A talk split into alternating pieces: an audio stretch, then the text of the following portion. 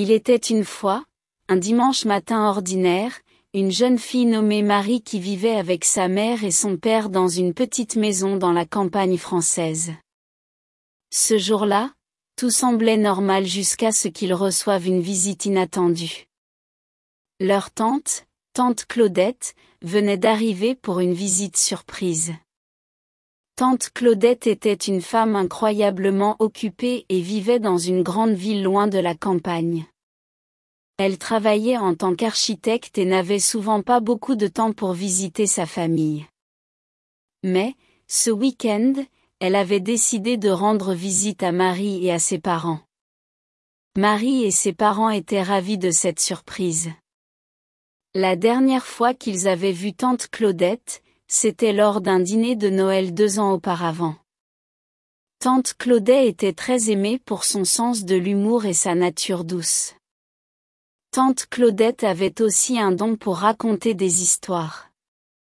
Elle avait visité de nombreux pays et avait toujours une nouvelle aventure à partager avec Marie et ses parents. Marie était fascinée par ses récits. Elle rêvait de voyager et d'explorer le monde comme sa tante Claudette. Le lendemain, tante Claudette a proposé à Marie de l'accompagner en ville. Marie a été ravie de cette idée et a rapidement accepté l'invitation. Dans la ville, tante Claudette a montré à Marie les divers bâtiments qu'elle avait conçus et elle a raconté les défis qu'elle avait dû surmonter pour atteindre ses objectifs professionnels. Cette journée passée avec sa tante a beaucoup inspiré Marie. La confiance de sa tante et sa passion pour son travail étaient contagieuses. Marie a partagé son rêve de voyager avec tante Claudette. Elle lui a promis de l'aider à réaliser ce rêve lorsque Marie serait plus âgée. À la fin de son séjour, tante Claudette a laissé un cadeau pour Marie, un globe terrestre. C'était un symbole du voyage que Marie rêvait de faire et un rappel des histoires que tante Claudette avait partagées. Le temps passé avec tante Claudette fut un rappel précieux pour Marie de l'importance de poursuivre ses rêves.